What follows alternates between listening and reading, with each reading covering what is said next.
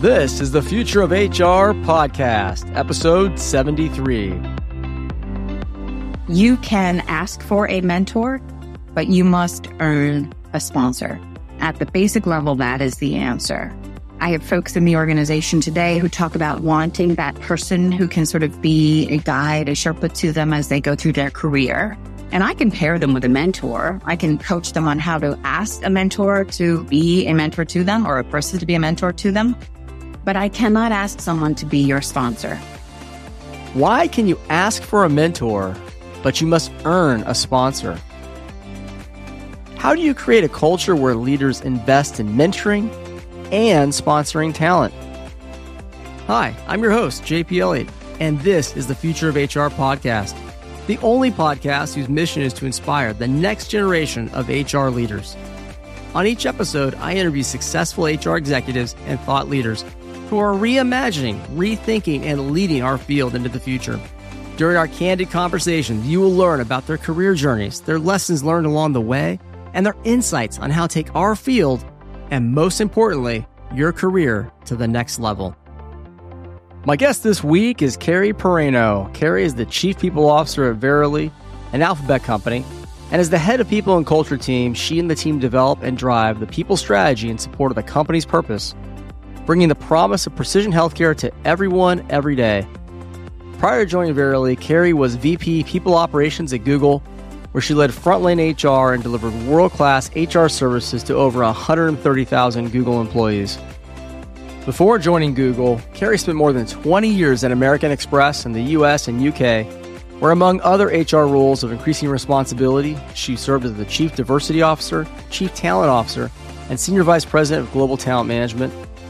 And not only is Kerrie a world class HR executive, she's also a thought leader, and her writings have been featured in a variety of publications, including Diversity Inc., Working Mother Magazine, and Diversity Executive.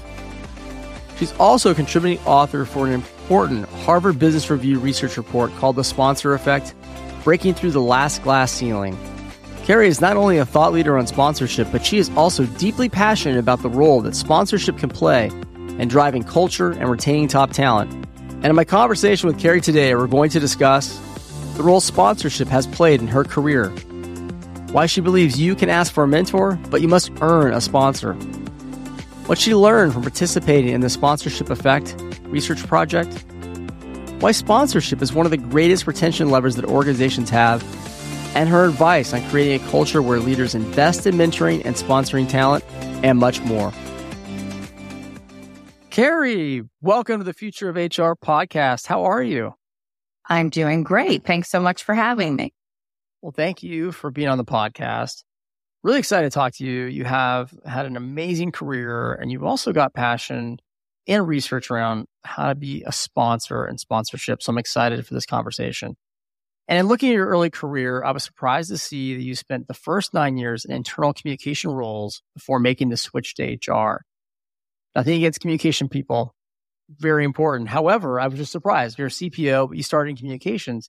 Tell us more about your ex- expertise in communications and how that's helped you in HR career. And why did you make the jump to be an HR person? You are totally right. I started out in communications. In fact, my undergraduate and master's degrees are both in corporate communications. And if you had said to me all those years ago, Kerrie, you'll be leading an HR function, I would have said, I don't think so. We joke, and you and I have talked about this, how a lot of people who work in communications don't even want to report up through HR. And here I am leading HR and hopefully changing minds about that because the connection between the work, especially internal communications is huge. It's been really helpful to me, honestly, JP, when I think about my career history. In my earlier years, when I was wholly focused on communications, what I found is where I had the most passion was around helping people understand the complexities of the work around them, whether that was the strategy of the business or changes that were happening across the business or even the complexities of their benefits plan. That was where I had the most energy. And I suppose it's not unusual that my HR colleagues noticed that. And more and more and more, I was invited in to do things related to people programming, learning and development, training efforts, and even just general change journeys very quickly became a pretty natural progression for me. I will agree. I think when you've got a great communications person on your team, especially when you're rolling out anything internal, it just takes the game to the next level. Not only the creativity, but the polish. If you are an HR and you're not you're really working with your internal communications people, you are missing a big opportunity to make a bigger impact because you'll see things you just don't see. I 100% support that. The connection between the two bodies of work is huge. One plays off of the other and no good change effort happens without a focus on communications and, and storytelling, helping people move through the journey. Really what we do in HR is we're a lot of times we are marketing employee programs. We're trying to make the workplace better. We're trying to influence, inform, inspire. And so communications is critical. So I also encourage HR leaders to work on your writing skills as well. You may not be as fast as your communications folks, but be a student of that and ask questions. How can I get better? How can my writing get better? I think it's critical. But Kerrie, how did you make the leap or the jump to HR from communications? It's not a, normal leap. And were you sitting there writing and they said, well, hey, we think you'd be a great HR business partner? How did you decide to do that? Because you really shifted careers pretty dramatically.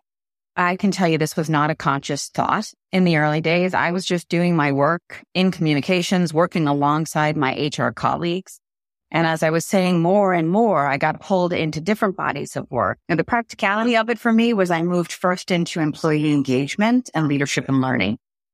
There was a lot of translation of content in terms of what we were communicating and what we were actually doing to invest in leaders, to invest in development. So it might have been the, one of the smarter, easier places for me to transfer those skills. But the real answer to your question, JP, is I had people who believed in me and my capabilities beyond what I was doing every day for them. They saw that for sure and recognized what they perceived to be good work and then made suggestions on what else I could consider doing. One conversation leads to the next. And literally before I knew it, I was fully within the HR organization. I love that. It's such a great story. And since moving to HR, you've had a really impressive career, not only at American Express and now Google holding a number of leadership roles. Can you tell us more about the role sponsorship has played in your career? Go a little bit deeper on what you just talked about there.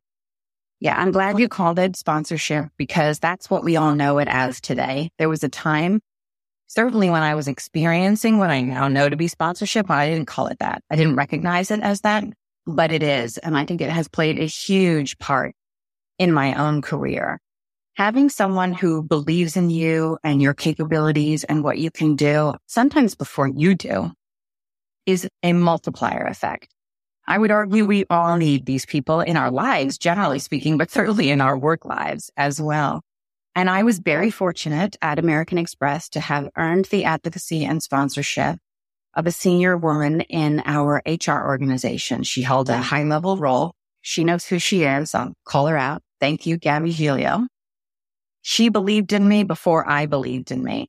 She was the person who often brought opportunities to me, JP, that I wouldn't otherwise been looking at.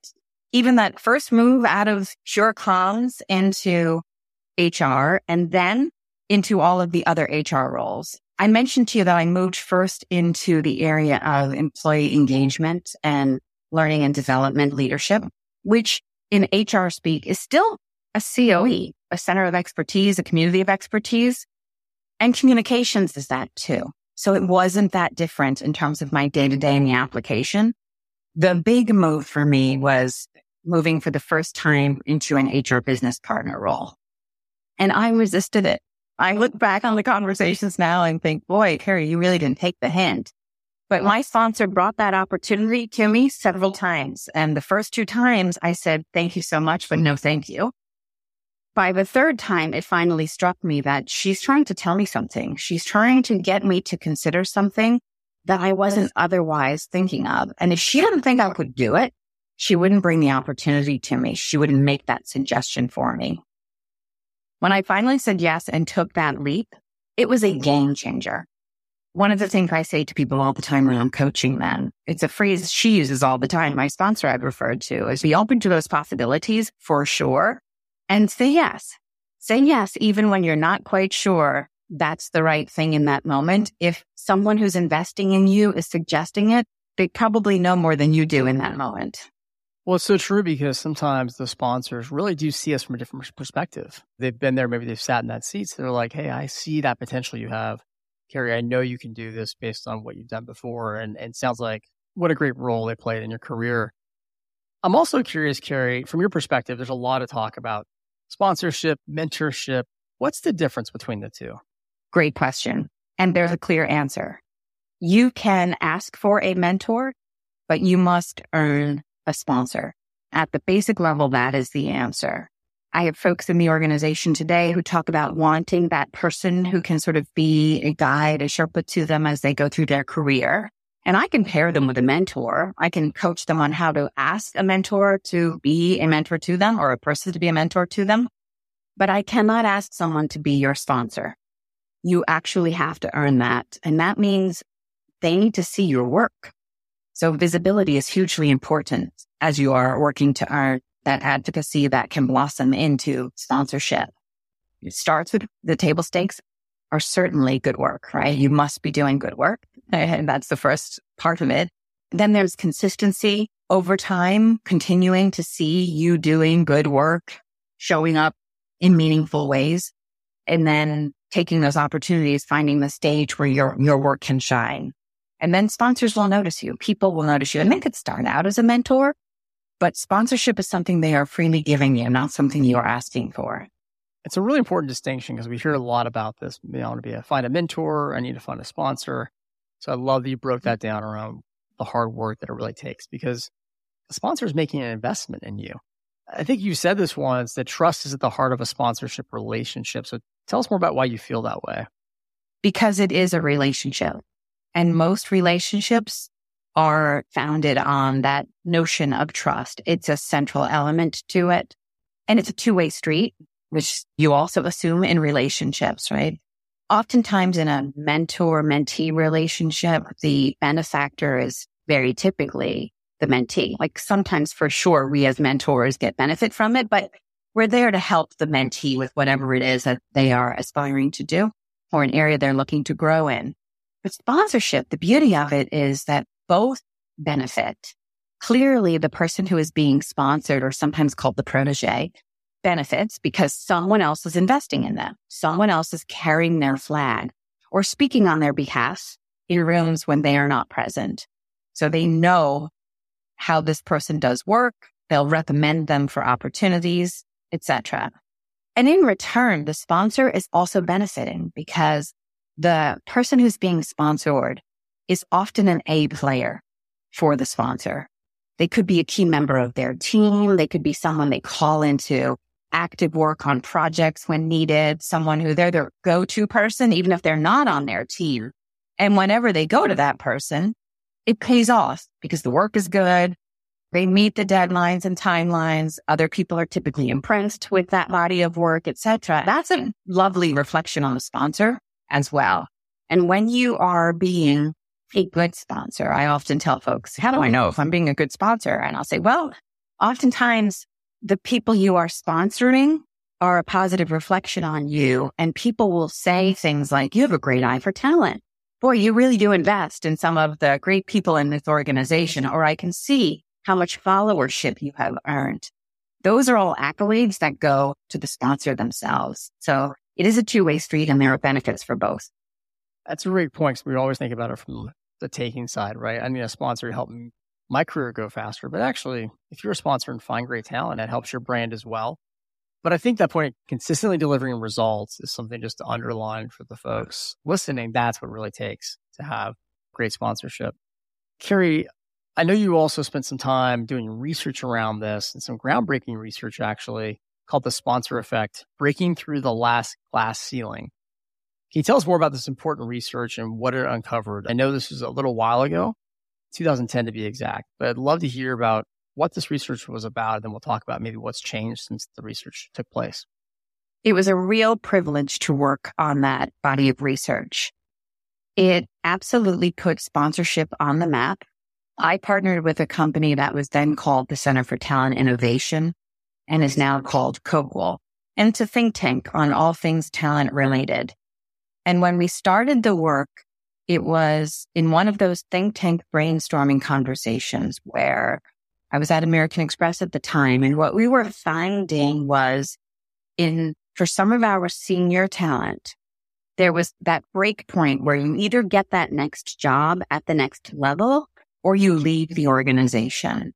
Trying to understand the difference. I was in the talent space at the time, trying to understand the difference between when one thing happened versus when the other thing happened, right? And we, of course, wanted the talent to stay was really very difficult. And if you just looked at the data, it looked like all things were equal.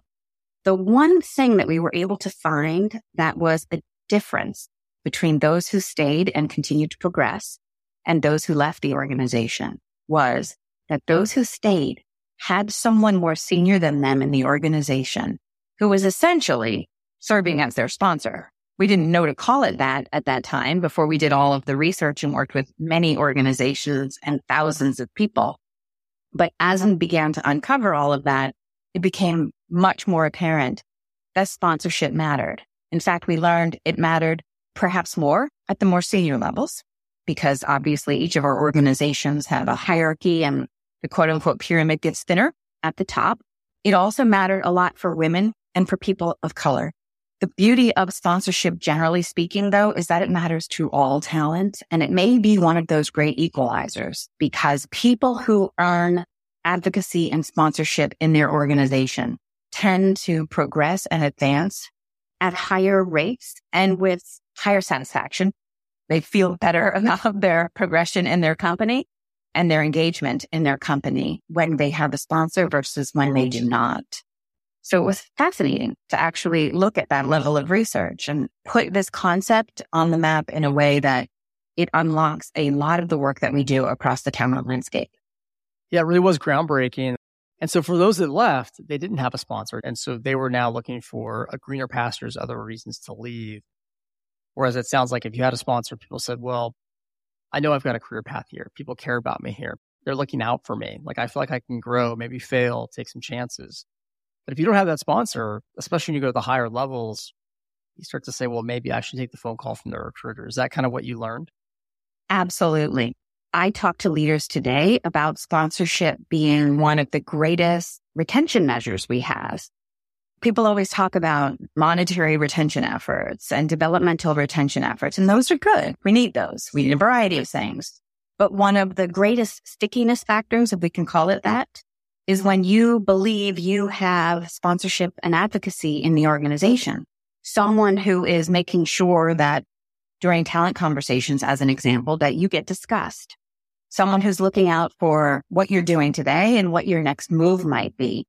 And for those people who had it, it was much more about, I trust that if I stay here and continue to do good work, my sponsor is going to help me get what that next move is. Or my sponsor tossed my hat into the ring and I actually got the next job. So I don't need to leave. Like it was that practical an application.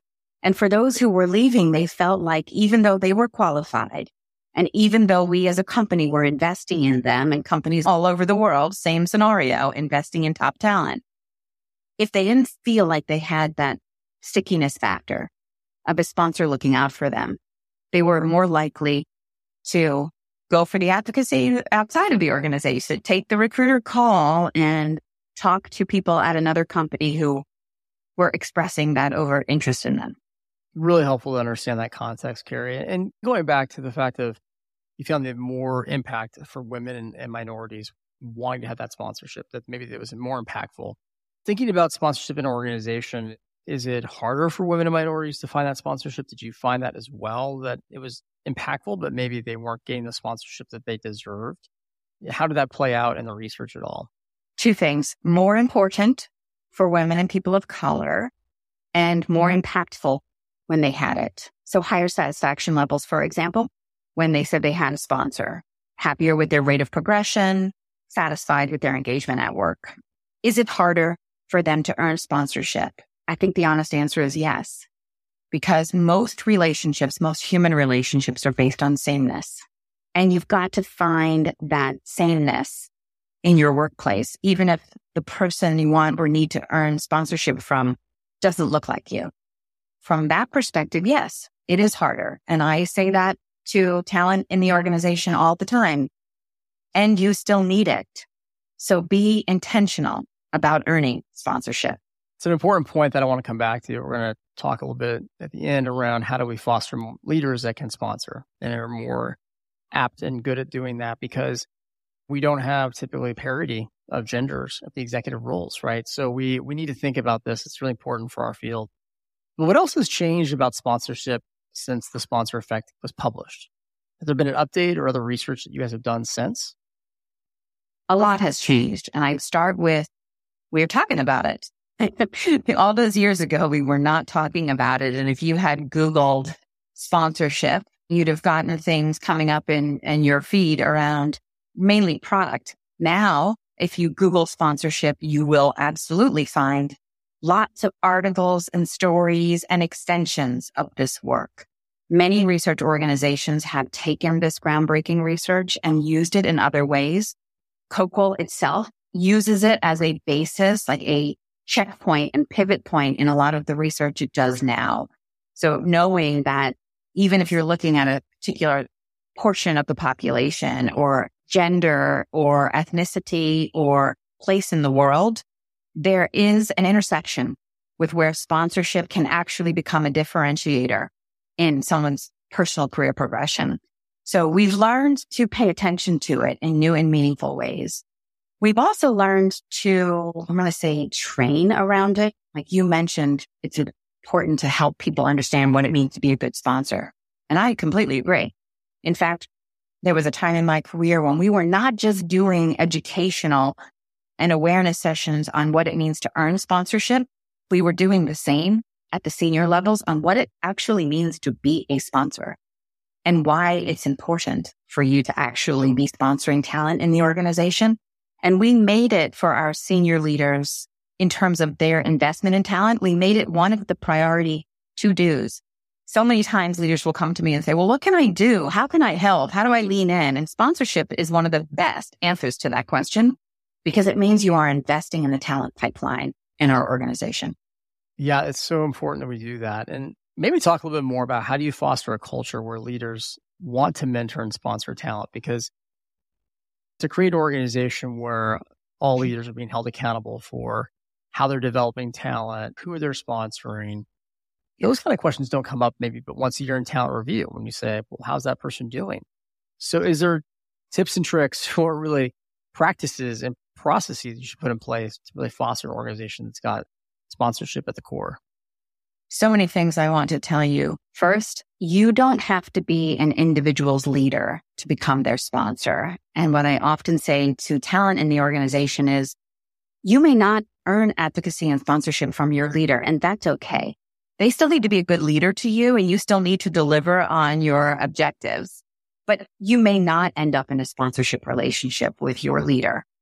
And as a leader in the organization, you can look at your direct reports or even your skip level as people you might want to invest in and people you might be willing to give your sponsorship to, assuming they earn it.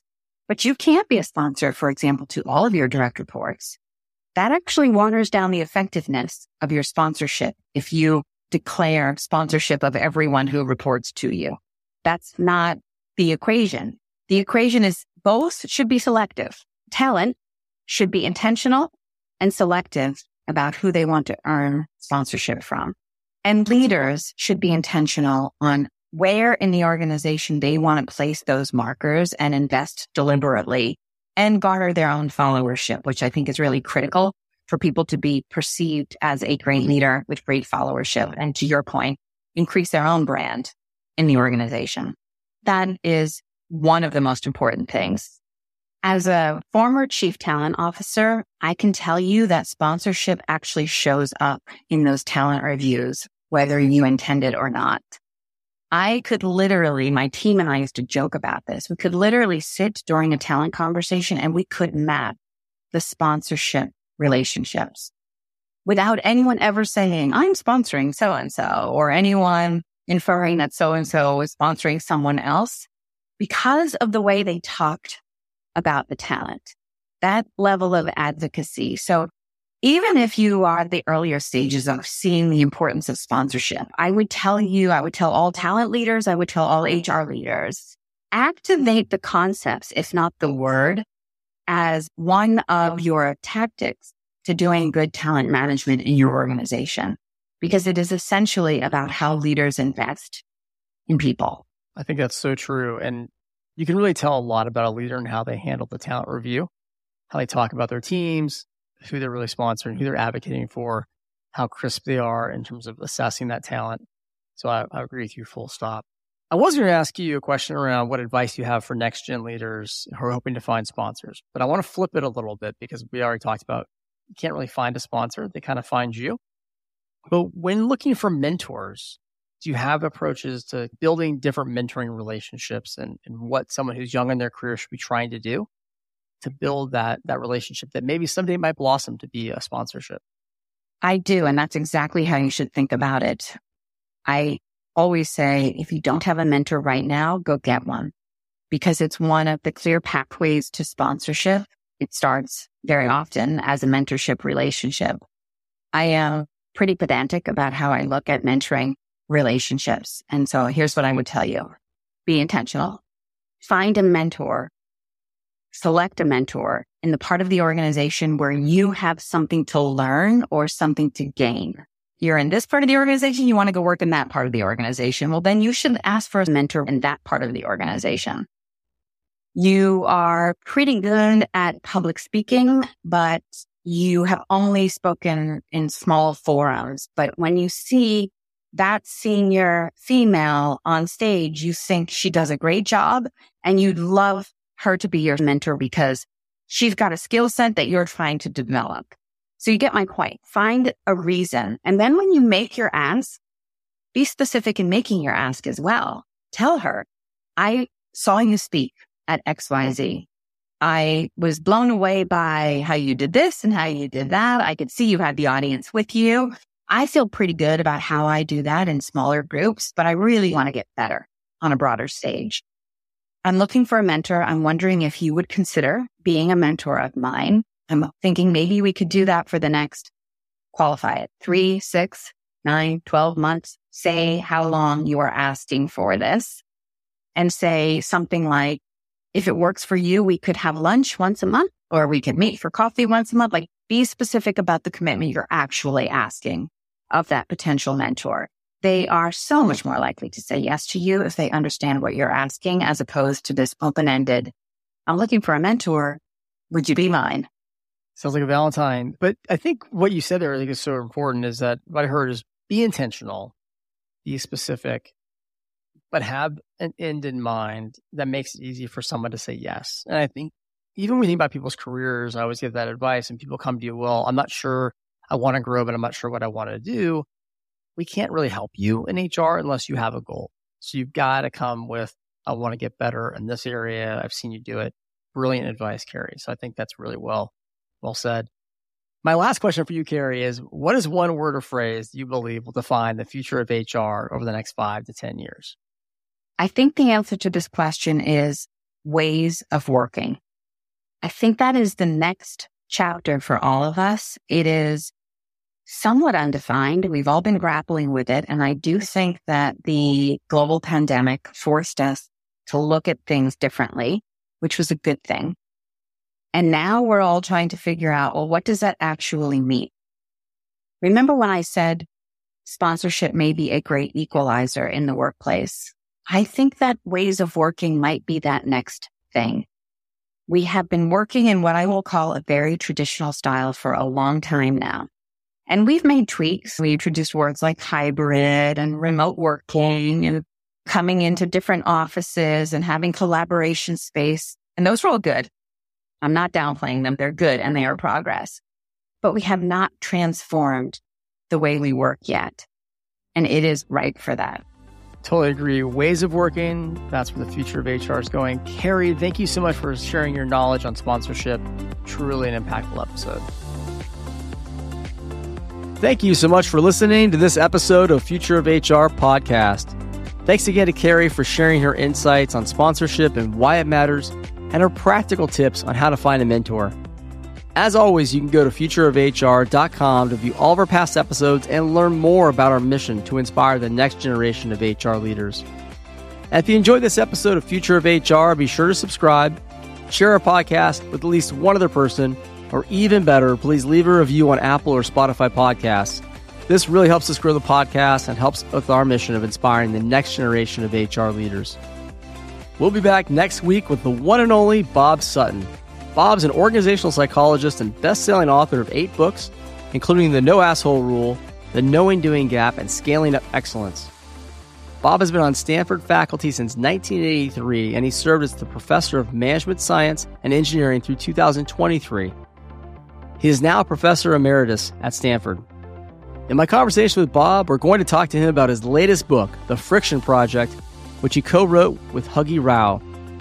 The Friction Project unpacks insights from their seven year learning adventure, where Sutton and Rao used academic research, case studies, classes, and workshops, and ongoing dialogues with scholars, executives, and innovators to learn how smart organizations make the right things easier and the wrong things harder, and how to do that without driving employees and customers crazy. This was a great conversation with one of the brightest minds in our field. You won't want to miss this one. Thanks again for listening to the future of HR and being part of our community.